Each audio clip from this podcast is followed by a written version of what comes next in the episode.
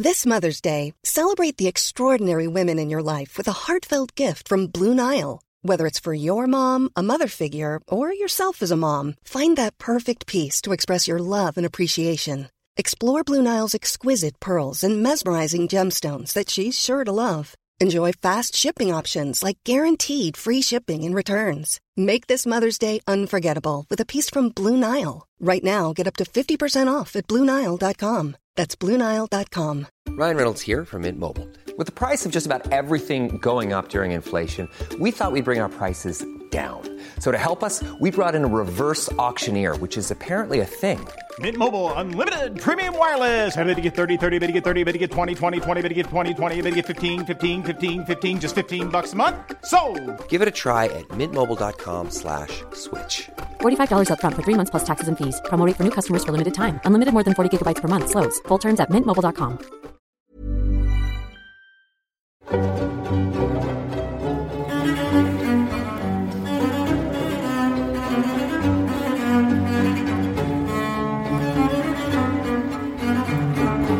want to tell you about Yoshie Shiratori, a bloke who is famous, or perhaps infamous, for having escaped from four different prisons four different times. And one of these times, the only thing he used to escape was some miso soup.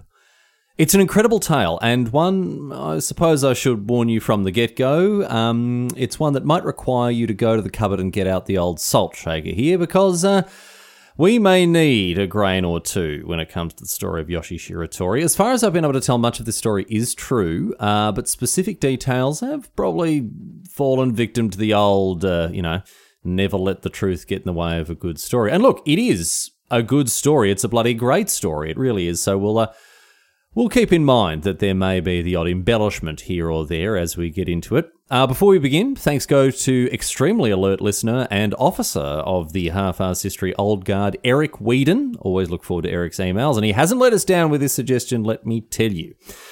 Yoshie Shiratori was born on the 31st of July 1907 in Aomori Prefecture. Uh, it's the, up in the northern part of Honshu, uh, Japan's main island. Now, sadly, uh, Shiratori's dad died when he was just an infant, and shortly thereafter, he was abandoned by his mum. Uh, his aunt took him in, and uh, as well as his sister. And young Shiratori worked in his aunt's shop, and then later, uh, to continue to earn his keep, worked on some Russian crabbing ships. Are they called that? Um, ships that go out and catch crabs. Fishing ships go after fish, and whaling ships go after whales. So, are ships that go after crabs are they called crabbing ships? But I don't know. Who knows? In any case, that's what Shiratori got up to as a young fella. But unfortunately, he it seems that he made some uh, rather poor financial choices uh, as a young man, and uh, ended up gambling and then thieving to make ends meet. And after a botched robbery attempt, Shiratori was accused of murder when uh, the the son of the shopkeeper that he was robbing was stabbed to death. Now, Shiratori was arrested for this. He claimed that he was innocent, that he was being set up by a gang as a fall guy for the stabbing.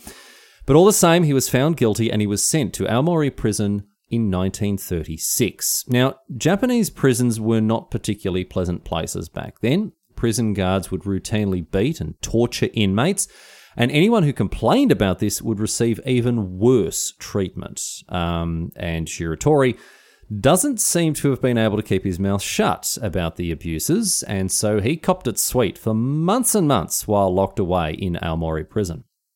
So much so, in fact, that he decided he had a gutful, and he decided he was out of there. So, slowly but surely, he devised and prepared a cunning escape plan. Like bloody solid snake, mates, Shiratori, he carefully observed the guards' patrol patterns and figured out that there was a brief 15 minute gap every day in them that he could use to make a move. And so, with this in mind, he pilfered a small metal wire that he'd spotted attached to a bucket in the prison's bathrooms, and then, during this small gap in the patrols, he stuffed some floorboards into his bedding to make it look like uh, he was still sleeping when the guards came past. I don't know. I don't know what this bloke's frame was like that it could be emulated with some planks of wood, but apparently that's what he did. And then using that little bit of wire, he picked the lock of his cell and climbed up to a skylight outside. He squeezed through the skylight, fled the prison, and successfully made the first of what would be quite a number of prison breaks across his entire life. However, while Shiratori was very good at getting out of prison, um, he wasn't so good at staying out of prison. It only took three days for him to be recaptured after escaping Aomori prison. Uh, when he was caught trying to steal some supplies from a local hospital. He was hauled in front of a judge once again, convicted for his escape, in addition to the former offences that he, uh, he was already serving time for, and he was sent back to prison. But after the outbreak of the Second World War in Japan, uh, Shiratori was transferred from Aomori prison to a different prison, Akita prison, which provided convict labour for the Japanese war effort. And uh, Akita prison also had a special cell that was specifically designed for would be escape artists, which, of course, Shiratori was dumped straight into, given his history. But this doesn't seem to have been a very clever move by the Japanese authorities because after his first escape from Aomori, he was held there successfully for years without him breaking out. But then, in 1942, as soon as he was sent to Akita and put in the special cell, he was out of there, mate, like bloody grease lightning, let me tell you. This escape proof cell that he was put into uh, was a solitary confinement cell. It had no windows, just a, a small skylight coming in through a very, very high ceiling. Its floor was concrete and its walls were smooth copper and Shiratori was kept in handcuffs the entire time he was in it.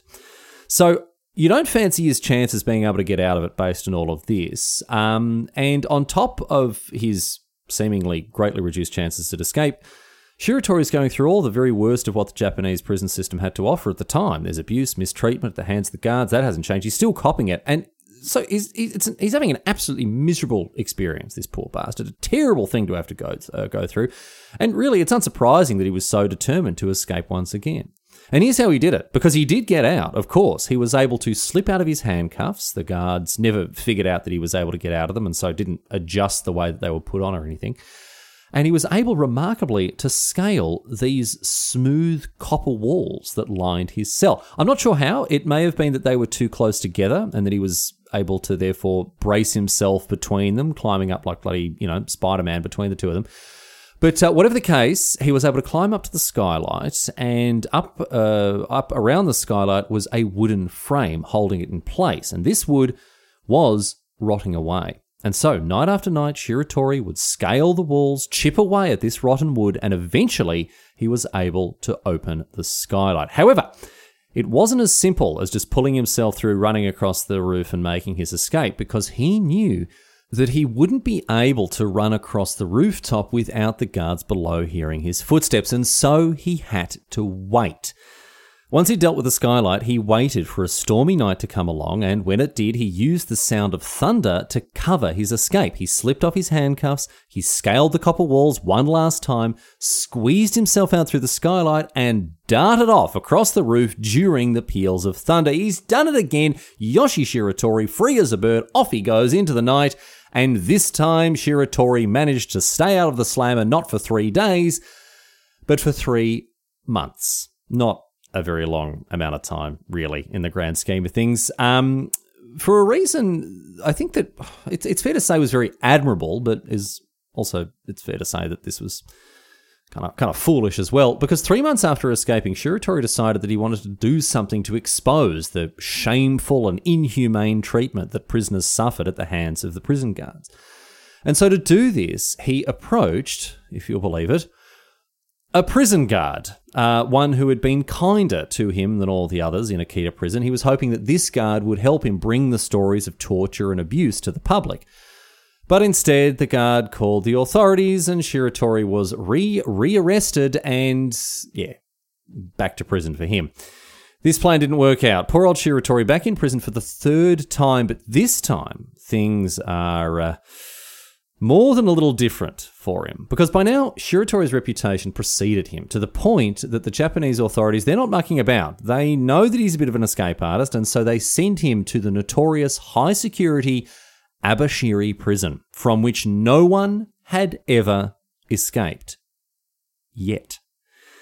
Shiratori arrived in Abashiri prison in the winter of 1943 and I'm sorry to say that he received even worse treatment than ever before.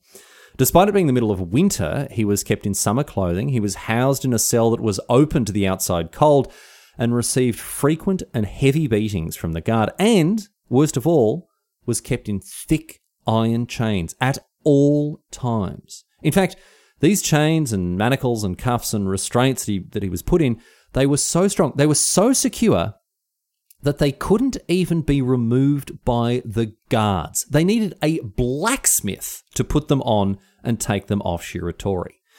But that didn't deter our hero, who, the story goes, found a different way to get these irons off him.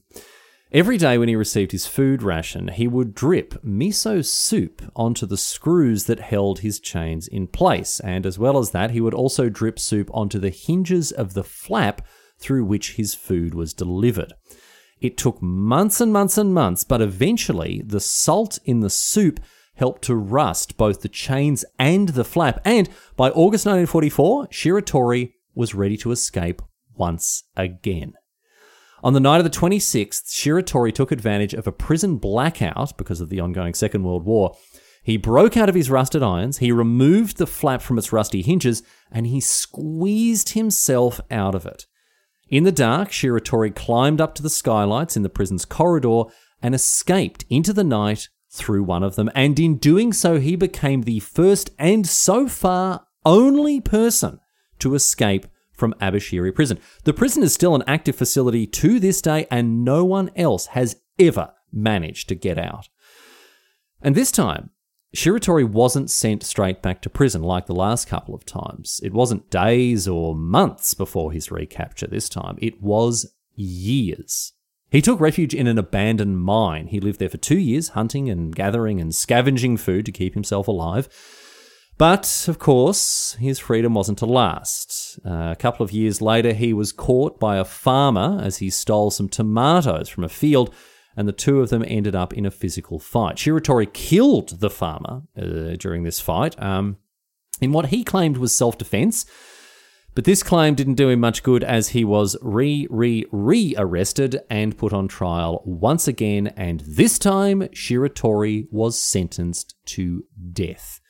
The authorities had had enough of him, it seems, and so he was placed in Sapporo prison to await his sentence. He was placed once again in a special escape proof cell with sheer walls and a high ceiling and skylight openings that this time were much smaller than, than anything he could fit out of. They were smaller than a human head. So there was no way Shiratori was getting out this time, especially under the extremely close observation of the guards that knew he would be up to something. And it really did seem like he was. The guards noticed that Shiratori was constantly looking up at the ceiling and the skylights, and so they were extra vigilant in ensuring that he wasn't messing with anything up there. So much so, apparently, that the guards didn't bother to check the floor, and every night Shiratori would silently move a floorboard out of the way and use a soup bowl to dig a tunnel underneath his cell. One day in 1947, when the guards came to check on Shiratori, he just wasn't there. And you can imagine their surprise and their fury when they discovered the tunnel he'd dug to escape. Shiratori had escaped from prison no fewer than four times, each time in a different way, an amazing and honestly perhaps exaggerated, let's not forget, tale of determination and tenacity. The tales of his previous escapes had been published in newspapers and the like, and Shiratori now had quite a reputation as, as an escape artist. Uh, and now he'd done it again. Absolutely incredible. But what's even more incredible about this tale is that Shiratori, for some reason, voluntarily returned to prison after a year of escaping from Sapporo. The story goes that Shiratori was sitting on a park bench one day when a cop came along and sat down next to him and offered him a cigarette. Now, cigarettes in uh, in 1947 Japan, they were a real luxury, and Shiratori seems to have been very touched by the officer's kind gesture.